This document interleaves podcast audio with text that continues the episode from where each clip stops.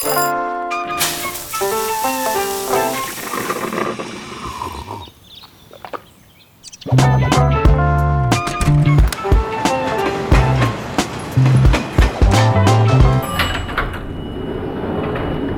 työpäivää. Tervetuloa jälleen Työpäivää podcastin matkaan. Täällä keskustelemme suoraan ja avoimesti työelämän ilmiöistä ja haasteista. Tässä jaksossa puhumme väkivallasta. Siitä, millaista on työskennellä silloin, kun väkivallan uhka on jatkuvasti läsnä. Tiedätkö sinä, miltä se tuntuu? On useita aloja, joilla työntekijää uhkaa väkivallan vaara. Sosiaalityöntekijät, opettajat, lääkärit, sairaanhoitajat, terapeutit, poliisit, vartijat, vahtimestarit, nämä vain esimerkkeinä. Vuoden 2016 kansallinen rikosuhritutkimus kertoi, että 6 prosenttia suomalaisista oli kokenut työpaikalla tai työtehtävissään uhkailua tai fyysistä väkivaltaa. Vuonna 2020 tilanne oli parempi, mutta viime vuosina erilaisissa kyselyissä ainakin sosiaali- ja terveydenhuollon ammattilaiset, opettajat ja poliisit ovat kertoneet väkivallan kasvaneen heidän työn arjessaan. Millainen on työpaikka väkivallan kuva Suomessa? Millaista tukea saavat ne työntekijät, joiden arjessa väkivalta uhkaa tai jotka ovat itse joutuneet väkivallan kohteeksi? Saavatko he apua ja jos saavat, niin millaista? Pian jatkamme teemasta jaksomme asiantuntijoiden kanssa, mutta sitä ennen tarina käytännön elämästä. Sosiaalipsykologi, sosiaaliterapeutti Veera Korppitommolan työn arjessa väkivalta tai sen uhka ovat läsnä, välillä kirjaimellisesti iholla. Kuunnellaan miten. Mä olen Veera Korppitommola. Mä olen äh, sosiaalipsykologi koulutukseltani ja, ja työskentelen sosiaaliterapeuttina äh, Laakson psykiatria päihdekeskuksessa, tarkemmin päihdepoliklinikan puolella.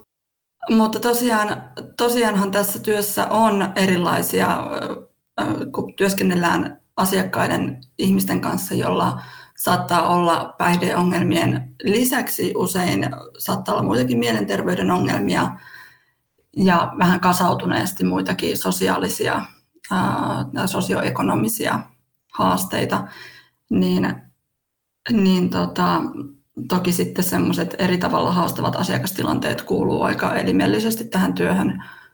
Ja, ja tota, ne vaihtelee laadullisesti aika paljon, että jos puhutaan, puhutaan väkivallan uhasta tai ylipäätänsä uhkaavista tilanteista työssä, niin sehän voi olla hyvin monenmuotoista, että vaihtelee ihan semmoisesta ikään kuin suorasta aggressiivisuudesta – ja väkivallan teoista sitten tietysti enemmän semmoiseen enemmän epäsuoraan ilmaisuun, että se voi olla just sanallista uhkailua, tämmöistä enemmän emotionaalista, henkistä kiristämistä, seksuaalista häirintää, muuta tämmöistä mm, hyvin, hyvin monentyyppisesti. Monen tyyppistä, että, että jonkin, jonkin verranhan sitä, sitä pyritään, pyritään rajaamaan ihan semmoista suoraa, suoraa väkivallan uhkaa sitten erilaisilla turva, turvakonsteilla, mutta tota, ehkä mä itse olen kaikkein haastavimmaksi kokenut semmoisen semmoisen tota, mm,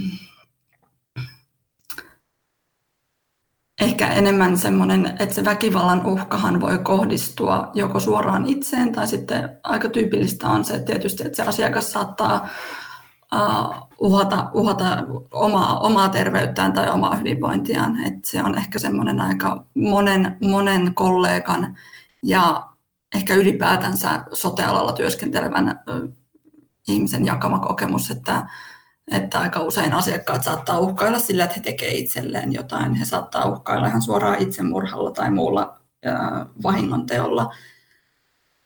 Ja nämä on ehkä semmoisia, mitä mä koen, koen itse kaikkein raskaimmaksi, koska niiden edessä on jotenkin kaikkein eniten tuntuu, että itsellä ei ole niitä kontrolli- ja vaikutusmahdollisuuksia. Tervetuloa työpäivää podcastiin lastentautien erikoislääkäri, Lääkäriliiton järjestöpäällikkö Miia Virta. Kiitos. Ja tervetuloa myös Lakimiesliiton lakimies Petteri Kivelä. Kiitos. Miltä tämä Veeran tarina kuulosti, lähinnä tämän tarinan alku siitä, miten Veera on kokenut väkivaltaa omassa työssään? Jos Miia vaikka aloittaa. Se kuulosti kovin tutulta, että kun oma tausta on tuolla terveydenhuollon puolella, niin siellä on paljon näitä tehtäviä, missä tämmöisiä tilanteita tulee vastaan. Ja tämä monimuotoisuus on myös hyvin tuttua. Hurjaltahan tuo kuulostaa valitettavasti, että jos on työpäivään liittyy tämmöinen, tämmöinen tilanne, että koetaan väkivallan uhkaa tai asiakas uhkaa itseään väkivallalla, niin, niin kyllähän se kylmiä väreitä selkäpiihin nostaa kiistatta ja kieltämättä, että ei kenenkään työpäivän pitäisi olla tuollainen. Valitettavasti se sitä on ja se on myös meidän Lakimiesliiton jäsenten keskuudessa valitettavasti myös arkipäivää tietyillä toimialoilla. Eli meillä kuitenkin jäsenistö jakaantuu esimerkiksi valtiosektorilla ihan niin kuin miten sen virasto lakimiehiin, mutta sitten on, meillä on paljon jäseniä syyttäjinä, tuomareina, oikeusavussa, ulosottomiehinä, vouteina, jolloin sitten joudutaan kohtaamaan tällainen kenties hankala asiakas, jossa ei välttämättä tiedä, että mitä siitä seuraa pelkästään niin kuin siitä kohtaamisesta, kuten tuossa hetki sitten, oliko tänään vai eilen Helsingin Sanomissa ulosottomiestä oli pahoinpidelty, kun oli vienyt haasteen herä jonkun henkilön kotiovelle, niin oli pahoinpidelty pelkästään sen johdosta. Hän kävi tekemässä työtänsä. Että kyllähän toi hirveä tilanne on, että työn teke, että tekee sitä omaa työtänsä, niin, niin sen seurauksena joutuu väkivallan uhriksi. Onko teillä omakohtaisia kokemuksia väkivallasta työpaikalla? Oletteko itse sitä kohdanneet tai sitä todistaneet, Petteri? Öö, minulla on onni, että itse en ole kohdannut enkä ole myöskään todistanut tällaista tilannetta. Että siinä mielessä olen onnekkaassa asemassa. Mites Miia? No mä olen itse kohdannut niin, niin fyysistä väkivaltaa kuin kaikkia näitä väkivallan muotoja, mitä Veera, Veera kertoo niin omassa työssäni, työssäni eri vaiheissa ja on, on ikävä kyllä joutunut todistamaan myös sitä, että työkaveri on joutunut väkivallan kohteeksi. Että tosiaan niin tuttua kuin se on, niin ihan samaa mieltä, mitä Petteri sanoi, että tosi kurjaa ja hurjaahan se välillä, välillä sitten on eri työpisteissä nämä tilanteet. Kun sulla on Mia omakohtaista kokemusta ja ilmeisesti aika, aika vakaviakin tilanteita ollut, niin mä en lähde utelemaan, että mitä on käytännössä tapahtunut, mutta enemmänkin se, että miten niistä selviytyy. Miten sä olet päässyt niistä yli, koska käsittääkseni sulla oli siellä uran aika alkuvaiheellakin aika, aika vakava tilanne. No tota, siihen on tietenkin paljon erilaisia keinoja ja tietenkin riippuu aina tilanteesta, mitä on tapahtunut. Mehän ollaan varmaan kaikki kovin erilaisia sen suhteen, että mitkä – asiat niin kuin on raskaita, että tämmöiset niin kuin erinäköiset potilaiden toimesta tulo, tulevat solvaukset, niin ne ei niin kuin henkilökohtaisesti musta on niin kuin pahalta tuntunut, niin ne, ne on ollut jotenkin sellaisia itselle, että ne on mennyt niin kuin vesihanhen selässä, että ei ole, ei ole jäänyt painamaan. Toki kaikki, se on hyvin yksilöllistä, nekin voi aiheuttaa ikäviä tunteita. Sitten se, että jos tulee semmoista, että aletaan uhkaamaan, että tiedän milloin lähdet töistä tai varoa pimeällä kujalla tai tämän tyyppisiä, ja olen kuullut työkavereilta näitä, että missä, et tiedän, missä lapsesi on koulussa, niin näähän on jo sitten astetta niin kuin varmasti jokaisella semmoisia mieleen meneviä. Et siinä kohdassa on mulla ollut tärkeänä apuna työkaverit, ja tietenkin sitten työterveyden tukitoimet ja erilaiset työnohjaukset. Ja sitten tämmöinen fyysinen tilanne, joka mulla on ollut, ollut sitten hyvin varhaisessa vaiheessa, missä sitten näin myös työkaverin vamma, vahingoittumisen, niin tota, se onkin ollut oikeasti aika hankala tie, että se ei ole ihan helppoa ja kyllä, se on, kyllä on pakko myöntää, kun siihen aikaan näitä tilanteita ei ehkä – niin hyvin vielä osattu jälkihoitaa, että kyllä se on vaikuttanut mun uraan lääkärinä ja niihin valintoihin, minne mä on, missä mä erikoistun ja millaisissa työpisteissä mä olen. Mutta apua, apua on saanut ja kun sitä pyytää, niin kyllä sitä saa. Mutta kyllä siihen aikaan, kun tästä on nyt jo parisenkymmentä vuotta, niin siihen aikaan niin kyllä täytyy tosi paljon itse kysyä apua. Tämän tyyppisiä kokemuksia on mulle. Joo, ja varmaan se uskallus siihen avun pyytämiseen on ihan oleellista myös, mutta ehkä siinä mielessä toivoisi, että tänä aikana, nyt 20 vuotta myöhemmin, niin se, näistä asioista puhutaan kuitenkin enemmän. Ja, ja varmaankin, varmaankin siinä suhteessa se avun pyytäminenkin toivottavasti on helpompaa. Jos mietitään tätä työpaikkaväkivaltaa, niin sitä on tietenkin sekä fyysistä että henkistä. Tänään me keskitytään siihen fyysiseen Äh, mutta, ja, ja se on jotenkin helpompi kuvitella, mutta Petteri, miten sä sanoisit, mistä tunnistaa sen henkisen väkivallan? Niin, tunnistaako sitä ulkopuolinen henkilö, koska jokainen ihminen kokee asiat eri tavalla. Niin, niin se, että mikä toiselle kenties, niin kuin Miia tuossa sanoi, valuu kuin vesihanhen selästä, niin jollakin henkilöllä saattaa jokin asia – sanallinen tai eh, kehonkieli olla samalla tavalla toimiva, ettei hetkauta suuntaan eikä toiseen, kun taas sitten toisen kokema voi olla hyvinkin radikaalisti toisenlainen. Eli otetaan huomattavasti se kokema eri tavalla niin kuin vastaan. Niin ja varmaan kaiketi niinkin Mia voi sieltä korjata alan asiantuntijana, mutta eikö niin, että jo, voihan joku kokea myös henkisen väkivallan fyysisinä oireina? Vai mitä Mia? Kyllä, ja se itse asiassa on varmaan aika yleistä. Et varsinkin jos asiasta ei, ei ole niin kuin mahdollisuus puhua, ei saa siihen apua, niin meidän mieli ja keho toimii kyllä yhdessä siten, että voi tulla hyvin monenlaisia oireita. Ja, ja tosiaan juuri niin kuin Petteri sanoi, niin se, että, että me koetaan niin eri lailla ja siihen ei liity mitään sellaista, että oletko hyvä tai taitava, siinä omalla alalla, ei laisinkaan, oletko hyvä ihminen. Tämä on sellainen keskustelu, mikä joskus tulee, että kyllä ne hyvät ja taitavat jaksaa ja kestää, mutta kun se ei vaan ole, ole niin, vaan meillä on tosiaan se aivan oma kokemusmaailma, minkä kanssa me ollaan niissä tilanteissa. Ja vaikka joku toinen niin ei koe jotain solvausta, niin kuin huorittelua niin kauheana, niin kyllä joku toinen taas voi kokea että se on niin henkilökohtaista se henkinen väkivalta myöskin. Toki sitten kun se on niin kuin toistuvaa ja, ja niin kuin siihen alkaa tulee selkeää tarkoituksenmukaisuutta, niin se myös sitten hankal, niin kuin, niin kuin varmasti alkaa kuormittaa enemmän kuin joku semmoinen yksittäinen jonkun vaikka humalaisen potilaan tokasu. Mutta esimerkiksi jos se tulee työkavereiden toimesta, niin se on, on varmasti hyvin kuormittavaa. Mitä me muuten tiedetään työpaikkaväkivallasta Suomessa tällä hetkellä? Millaista dataa, Petteri, on, on saatavilla? Esimerkiksi teillä Lakimiesliitossa, niin mitä te tiedätte jäsentenne esimerkiksi tilanteesta? No valitettavasti meille ei ole kerätty tuota tietoa, että millä tavalla meidän jäsenet kokee väkivaltaa tai sen uhkaa, että sellaista selvitystä ei, ei niin kuin Lakimiesliitto ei ole tehnyt. Ei ole ollut tarvetta ilmeisesti. Ei ole ollut tarvetta ilmeisesti tehdä tällaista tutkimusta tai selvitystä. Mm. Miia, mitä tiedetään sosiaali- ja terveydenhuollon puolella?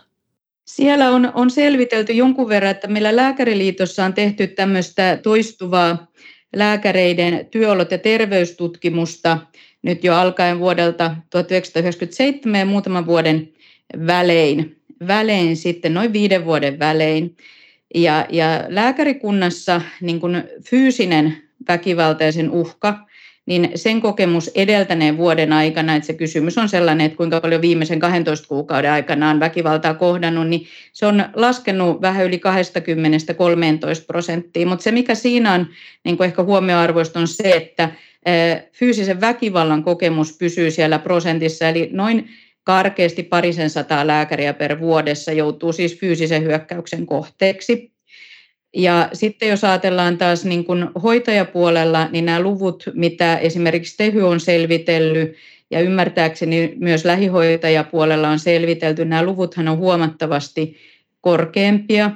Eli tietenkin on varmaan menetelmiä on monia, että en niin tarkasti en tiedä, mutta että siellähän on raportoitu jopa 40-50 prosentin lukuja siitä, että kuinka moni on törmännyt ja joutunut fyysisen väkivallan kohteeksi. Eli kyllä ne tietyillä alueilla on tosi suuria ja kaikki väkivalta on liikaa. Joo, kyllä se näin taitaa olla, vai mitä Petteri, että on tietyt toimialat, jossa tämä ongelma korostuu, mutta aika mielenkiintoista on nyt nähdä, että miten tämä korona-aika kenties on nyt sitten saanut aikaan ja mi- mihin suuntaan ää, tämä väkivallan haaste on nyt kulkenut. Mitä sä Petteri arvioisit? Tämä on tietenkin nyt mututuntumaa, koska no mitään siis, definitiivistä dataahan meillä ei ole käytettävissä. No voisin olettaa, että ainakin jollakin tietyillä toimialoilla niin se väkivallan uhka ja itse sitten se väkivalta niin on vähentynyt johtuen siitä, että nämä rajoitukset ovat rajoittaneet ihmisten liikkuvuutta ja niin kuin se, että eri palveluita ei välttämättä ole ollut saatavissa samalla tavoin kuin aiemmin tätä pandemiaa, jolloin sitten ihmisten kohtaamisia tulee useammin. Ja mitä mm. enemmän ihmisten kohtaamisia tulee, niin voisin kuvitella, että myös näitä henkilöitä, jotka mahdollisesti syyllistyvät sitten tähän väkivaltaan tai sen, sillä uhkaamiseen, niin on enemmän. Kuunnellaanpa vähän vielä Veeran tarinan jatkoa, eli äh, koska hänen työssään, aivan kuten Miankin työssä, se väkivallan uhka on asia, johon on pakko sopeutua, niin mitkä ovat Veeran selviytymiskeinot työn arjessa? Se, mitä, miten mä itse yleensä pyrin, pyrin tota, mm, minkälaiset ne mun omat selviytymiskeinot tai mikä auttaa ikään kuin jaksamaan tässä, tässä paikoin hyvin raskaassa asiakastyössä, niin on mun mielestä semmoinen työn, työn rajaaminen ennen kaikkea, että mä oon siitä, siitä hyvässä asemassa, että mulla on jonkinlaiset mahdollisuudet suunnitella mun omaa aikataulua sillä tavalla, että mä voin rajata esimerkiksi sitä asiakasmäärää. Ja sitten mä oon tullut siihen lopputulokseen, että mulla ei oikeastaan ole muita, muita keinoja sen oman hyvinvoinnin ja oman, oman tota, jaksamisen turvaamiseksi, kun asettaa tietynlaiset raamit ja rajat sille työlle ja sitten pitää niistä kiinni tämmöistä samantyyppistä mahdollisuutta ei niin kuin samoissa, samassa mittakaavassa tietysti, tietystikään ole, ole sitten, jos on esimerkiksi esimerkiksi sairaanhoitajilla, terveysasemalääkäreillä, lastensuojeluun, sosiaalityöntekijöillä, heillä sitten taas se asiakaspaine ja se työn luonne on siinä määrin erilainen, että, että tota, toivoisi, että tähän tulisi enemmän semmoista niin kuin rakenteellista muutosta ja apua, että sitä työtä pystyisi rajaamaan ja pitämään, pitämään, pitämään semmoisissa mittasuhteissa, että sitä voi niin kuin, että siihen ei tarvitse niin sitä omaa työhyvinvointia vaarantaa, jotta sen työ voi hoitaa hyvin. Niin, niin tota, mutta ennen kaikkea semmoinen oman jaksamisen kuunteleminen ja sitten toisaalta, että pyrkii, pyrkii niin kuin välttämään semmoista mentaliteettia, että ajattelisi, että, että on itse jotenkin ratkaisevassa asemassa tai että itse kykenisi jotenkin pelastamaan ää, tai, tai muuten, muuten tota, mm, tekemään mitään, mitään semmoisia niin ihmeellisiä tekoja. Että loppujen lopuksi niin kun puhutaan julkisista palveluista, niin on, on aika niin kuin pieni tekijä siellä loppujen lopuksi siinä just sanotussa ruohonjuuritason asiakastyössä, että, että se auttaa mua itseni, että mä pyrin palauttamaan mieleen sen, että tämä mun työn pääasiallinen substanssi on kuunteleminen ja se on usein sille asiakkaalle kaikkein tärkeintä. Siinä kuultiin Veeran selviytymiskeinoja, mutta mitä konkreettista työnantaja voi tehdä parantaakseen työntekijöiden turvallisuutta ja, ja käytännössä myös mitä voi tehdä, jotta voidaan ennaltaehkäistä työpaikkaväkivaltaa? Petteri, millaisia keinoja keksit? No siis kaikkihan lähtee siitä, että työturvallisuuslaissa on säännös siitä, että työnantajan tulee arvioida vaarat siellä työpaikalla. Ja ihan samalla tavalla ne vaarat voi olla ulkopuolelta kohdentuvia kuin siellä sitten itse toimitiloissa tai työpaikalla olevat vaaratekijät. Ja silloin, mikäli ilmenee tämmöinen väkivallan uhka, että johonkin tiettyyn toimintaan liittyy väkivallan uhka, niin työnantajan pitää arvioida se, mikä se riski on ja tarvittavin toimenpiteen ryhtyä sitten poistamaan sitä riskiä. Ja valitettavasti se tilanne on työelämässä se, että kaikkia riskejä ei voida poistaa. Mutta silloin pitää ryhtyä sitten toimenpiteisiin, millä vähennetään sitä riskiä sitä väkivallasta tai sen uhasta. Esimerkiksi No vähän huono esimerkki ehkä, ei ole mahdollista ihan jokaisessa työpaikassa ja toimialalla toteuttaa, mutta esimerkiksi tuomioistuinlaitos, niin nykypäivänähän kun menet vaikka seuraamaan tuomioistuinlaitoksen työskentelyä, niin metallin paljastimien läpitse kuljetaan, vartijat tutkivat, että ei ole mitään esineitä, millä saatetaan kenties vahingoittaa jotain toista henkilöä. Ja vartijat ovat koko ajan läsnä siellä työpäivällä ja työpaikalla. Toki kyllähän sielläkin ihan varmasti ilmenee sitä väkivallan uhkaa, koska he joutuvat käsittelemään sitten asioita, joissa on jo niin kuin tilanne se, että joku rikoksesta syytetty henkilö, niin ei välttämättä ole ihan myötämielisesti siellä paikalla tai kokee, että hän on väärin syytettynä tai muuta vastaavaa, joka saattaa sitten ilmetä epäasiallisena käyttäytymisenä, käyttäytymisenä jopa väkivaltana. Mutta siis ihan yksittäisellä työpaikalla, niin kuin uskon, että myös tuolla julkisessa terveydenhuollossa ja sosiaalipuolella, niin ne toimenpiteet on hyvin erilaisia riippuen siitä, että mikä on se työnkuva, että millä tavalla esimerkiksi sitä asiakasta kohdat, niin kun kohdataan se asiakas, niin millä tavalla siellä huoneessa kannattaa istua, kuka istuu missäkin, jotta on pakotia mahdollisuus – niin kuin nopeasti poistua paikalta, mikäli tilanne äityy, ja samoin kuin sitten hälytysnapit tarvittaessa vartioille. Että kyllä niitä keinoja on, ja toivon mukaan sitten jokainen työnantaja myös niitä arvioi yhdessä työntekijöiden kanssa. Tämähän on ehkä perustavampaa laatuista olevaa semmoista niin kuin työturvallisuuslain tarkoittamaa yhteistyötä työntekijöiden ja työnantajan kesken, eli yhdessä mietitään ne uhkat ja yhdessä yritetään miettiä, että mitkä ovat ne meidän toimipaikan parhaat keinot välttyä siltä väkivallalta tai jopa sen uhalta. Sä sanoit, että tämmöinen vaarojen arviointi pitäisi tehdä jokaisessa työpaikassa. Mä en ole ollut yhdessäkään, joka sellainen olisi tehty. Joo, eli kyllä siitä työturvallisuuslain 10, 10 pykälä säätää siitä, että työnantajan on selvitettävä ja arvioitava siellä työpaikalla ilmenevät vaarat. Ja sanotaan nyt näin, että silloin kun työturvallisuuslakia on alun pitäen säädetty, niin sehän on oikeastaan semmoiseen fyysiseen vammautumiseen tähtäävää suojaamista, eli kukaan ei sitten vahingossakaan niin sanotusti sirkkeliin laita sormia, vaan siinä sirkkelissä on riittävät suojat, että näin ei tapahdu. Mutta sitten taas toimistossa niin ihan samalla tavalla toimistotyössä pitää ne vaarat arvioida, eli kiertää se toimipaikka, katsoa, että onko siellä kenties niin ehkä hassulta tässä yhteydessä mainittuna, mutta onko siellä sähköjohtoja menee poikkilattiaan, johon saattaa kompastua. Eli ihan tämmöiset asiat pitää selvittää siellä työpaikalla, samoin kuin sitten tämä väkivallan uhka, että jos on sellainen työ, mihin saattaa liittyä asiakaskohtaamisia usein nimenomaan sieltä ulko, niin kuin työyhteisön ulkopuolelta tulevaan. Ehkä nyt kun on tämmöinen valinnut tämmöisen sisäsiistin viestinnän toimialan, niin tämä vaarojen arviointi ei ole ollut niin, niin sitten siinä arjessa.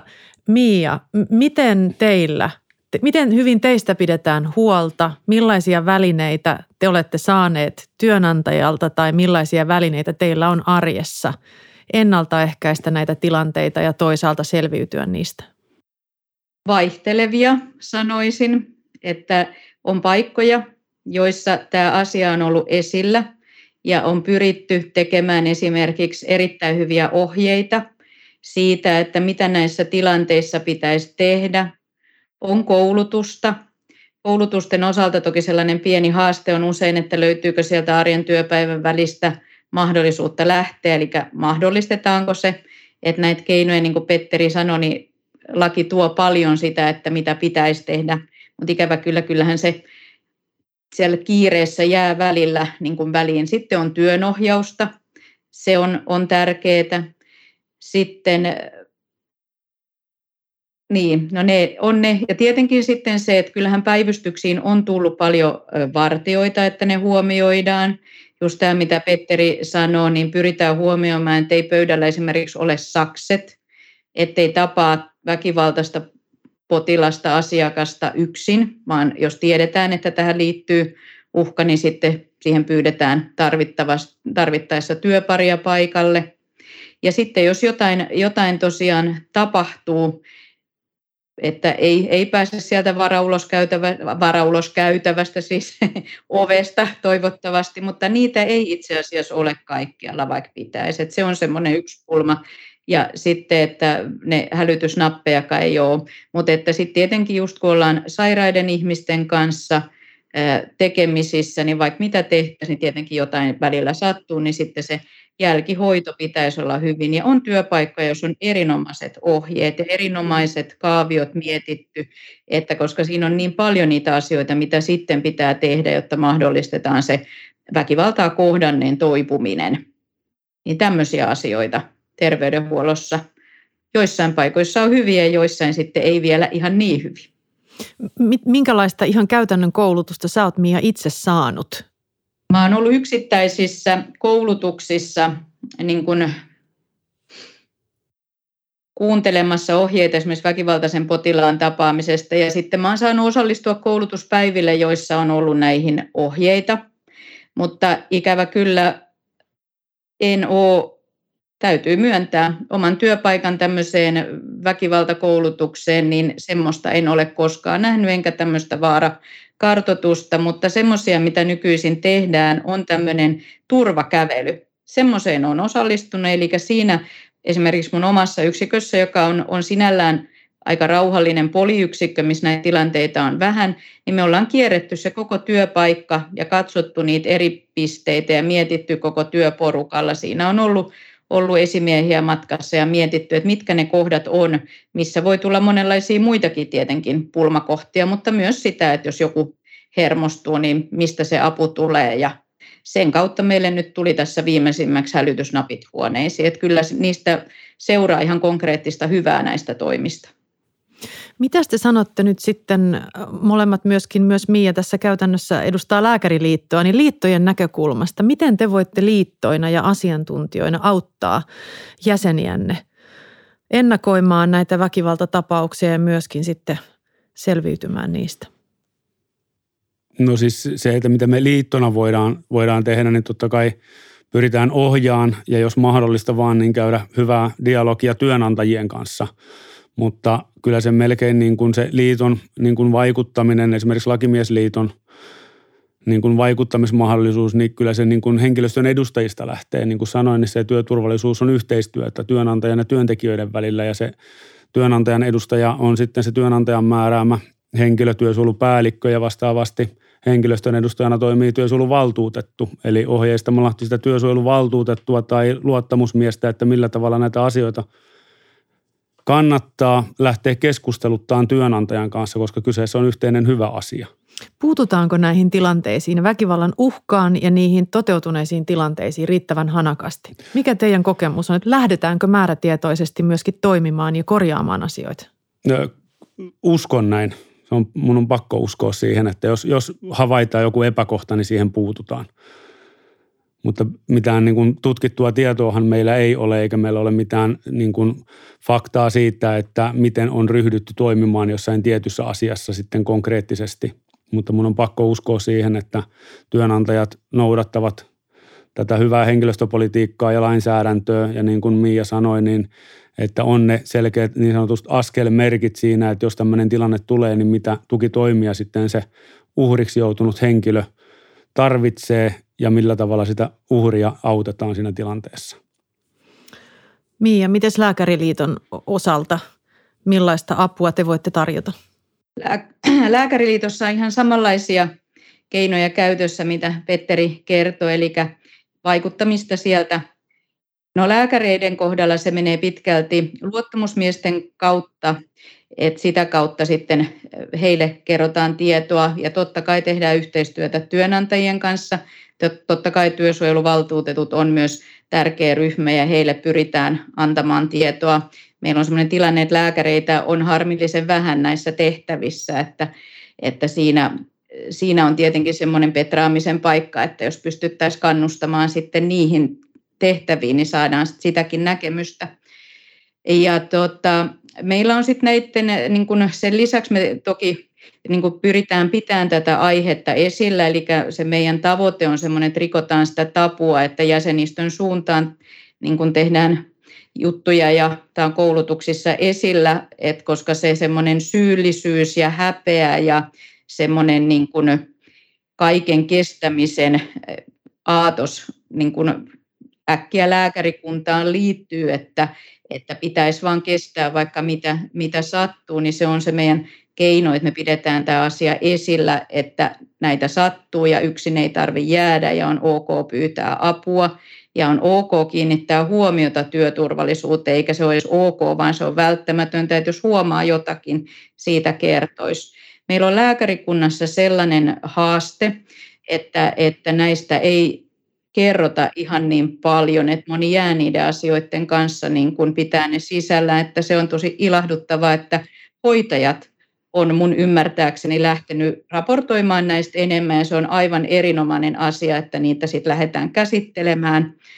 Mä haluaisin uskoa, niin kuin Petteri, että nämä, nämä tota, eh, käsitellään ja aina muuttuu, mutta ikävä kyllä niin kuin nyt vastaan enemmän itsenä niin kuin, niin kuin tilastojen valossa, että kyllä ikävä kyllä on kokemusta siitä, että käsittelyajat saattaa olla hirveän pitkiä, eikä sitten välttämättä muutoksia sinällään tule, mutta se mikä tuntuma on se, että työnantajat on kyllä petrannut, että näitä niin kuin käsitellään ja otetaan ihan tosissaan. Ja mä haluan kanssa uskoa, että me päästään tilanteeseen, jossa näitä säädöksiä ja lakeja noudatetaan oikein hyvin. Ja on siis työpaikka, jossa ne on tosi kunnossa. Mainitsit, tosi hyvällä tolalla. Joo, mainitsit Mia säädökset ja lait.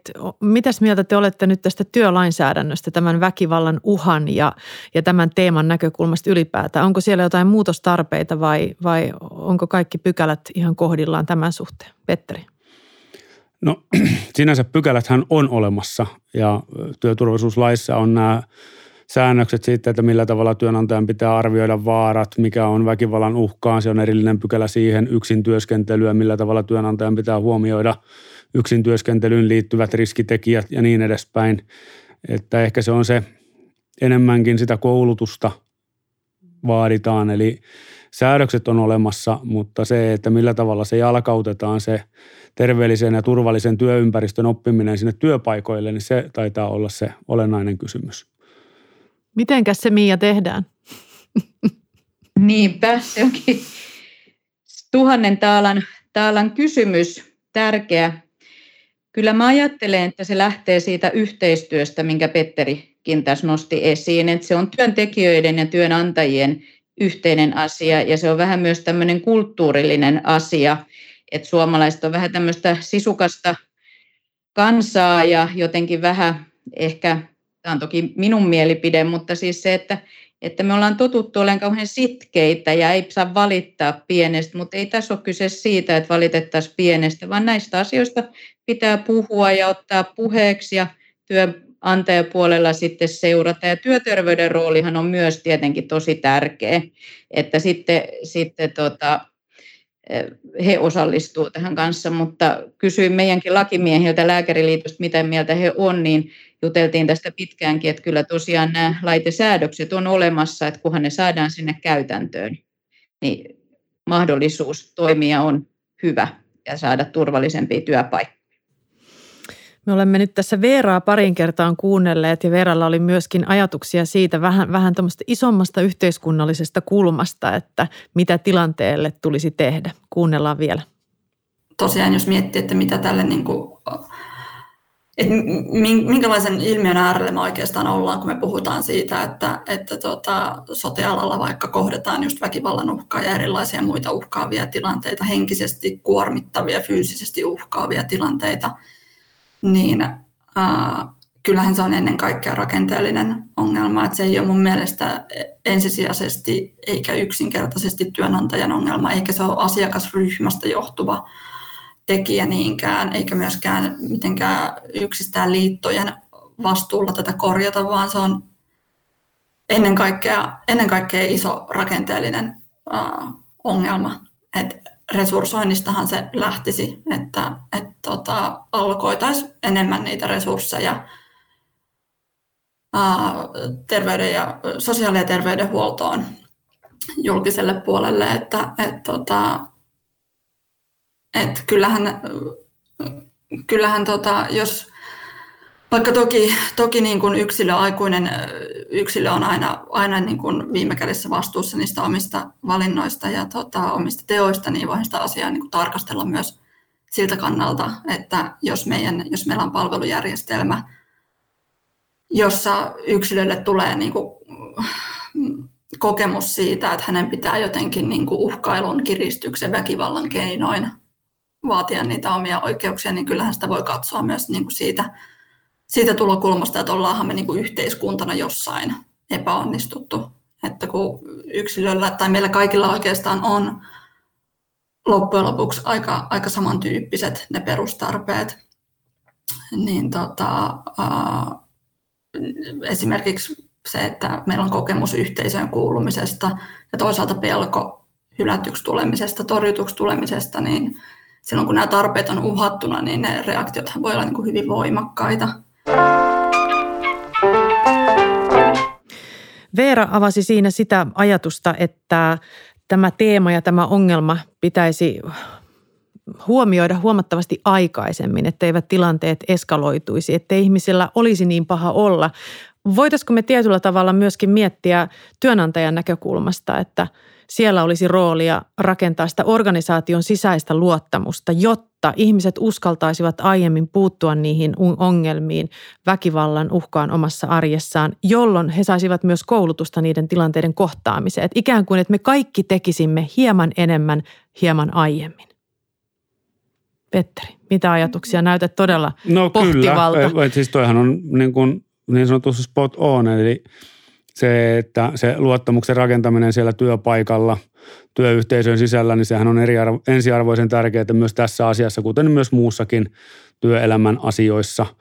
Mutta se, että uskalletaan puhua, niin kuin Miia sanoi, että suomalaiset tuppa ole vähän semmoista sisukasta kansaa, että sitten vasta mennään lääkäriin, kun legendaarisesti se pää on siellä kainalossa, että mitä jos niin kuin puututtaisiin, uskallettaisiin puuttua, uskallettaisiin kertoa niistä omista kokemuksistaan siten, että ne myös se kuulija ottaa sen asian siten, että hän myös kuulee sen asian. Hän ei vain kuuntele, mitä toisella on sanottavaa, mutta myös hän kuuntelee. Ja siinä on mun mielestä paljon opittavaa niin kuin Suomessa niin kuin kaikissa asioissa. Eli se, että kuullaan sitä henkilöä, mitä hänellä on sanottavaa oikeasti. Ja se, että ei ainakaan sitten valitettavasti näissä työ, työhön liittyvissä asioissa, niin on tietyissä tilanteissa, en nyt puhu väkivallan uhasta tai väkivallasta, vaan siellä työyhteisön sisällä kenties olevista ristiriidoista niin tuntuu olevan liian usein semmoinen vähättelevä niin kuin, miten sen sanoisi, vähätellä jonkun henkilön kokemaa.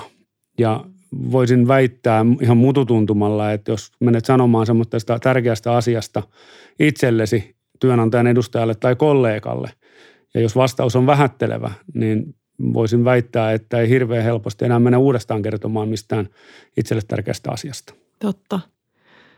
Mitäs ajatuksia Mialla herää tästä?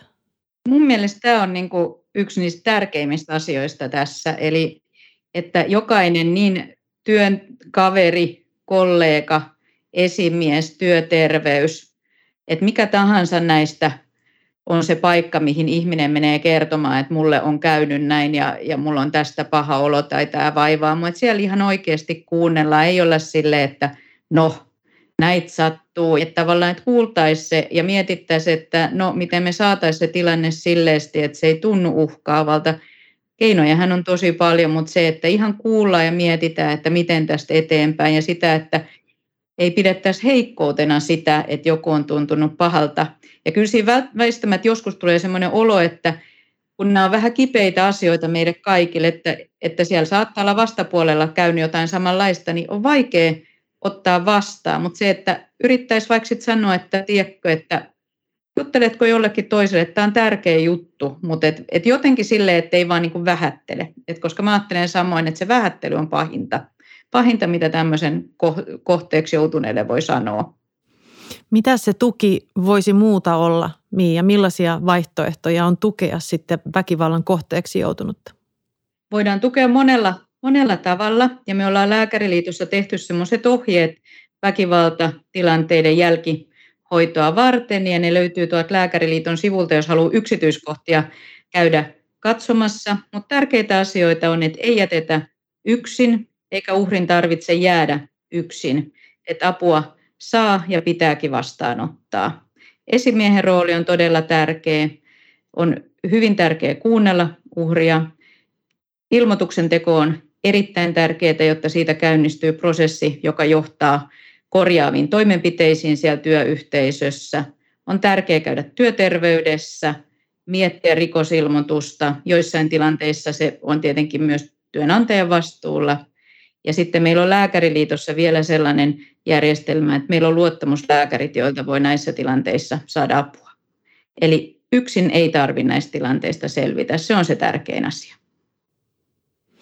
Ja jälkihoitona kaiketi, Petteri, myöskin sitten pohtia, että mitä tästä opimme. No joo, kyllä. Itse näkisin tärkeänä se, että tilanteet on aina yksityis, niin kuin yksilöllisiä, tämmöinen väkivaltatilanne, mutta se, että onko siitä sitten opittavissa jotain, millä tulevaisuudessa vältytään samalta tilanteelta. Se ajankohta on sitten se, että milloin se tehdään, niin siihen en osaa ottaa kantaa, että milloin se on niin kuin soveliasta tehdä, ottaa huomioon sitten se työyhteisön tilanne, että se ei mene kenenkään syyttelyksi, mutta kuitenkin siten, että kun on se asia on ollut siellä, niin käydään se läpitse ja katsotaan, että onko kenties jollakin pienillä toimenpidemuutoksilla muutetaan työ, työskentelytapaa tai muuta vastaavaa, niin sillä pystytään estämään sitten se mahdollisesti se samanlaisen tilanteen aktualisoituminen tulevaisuudessa.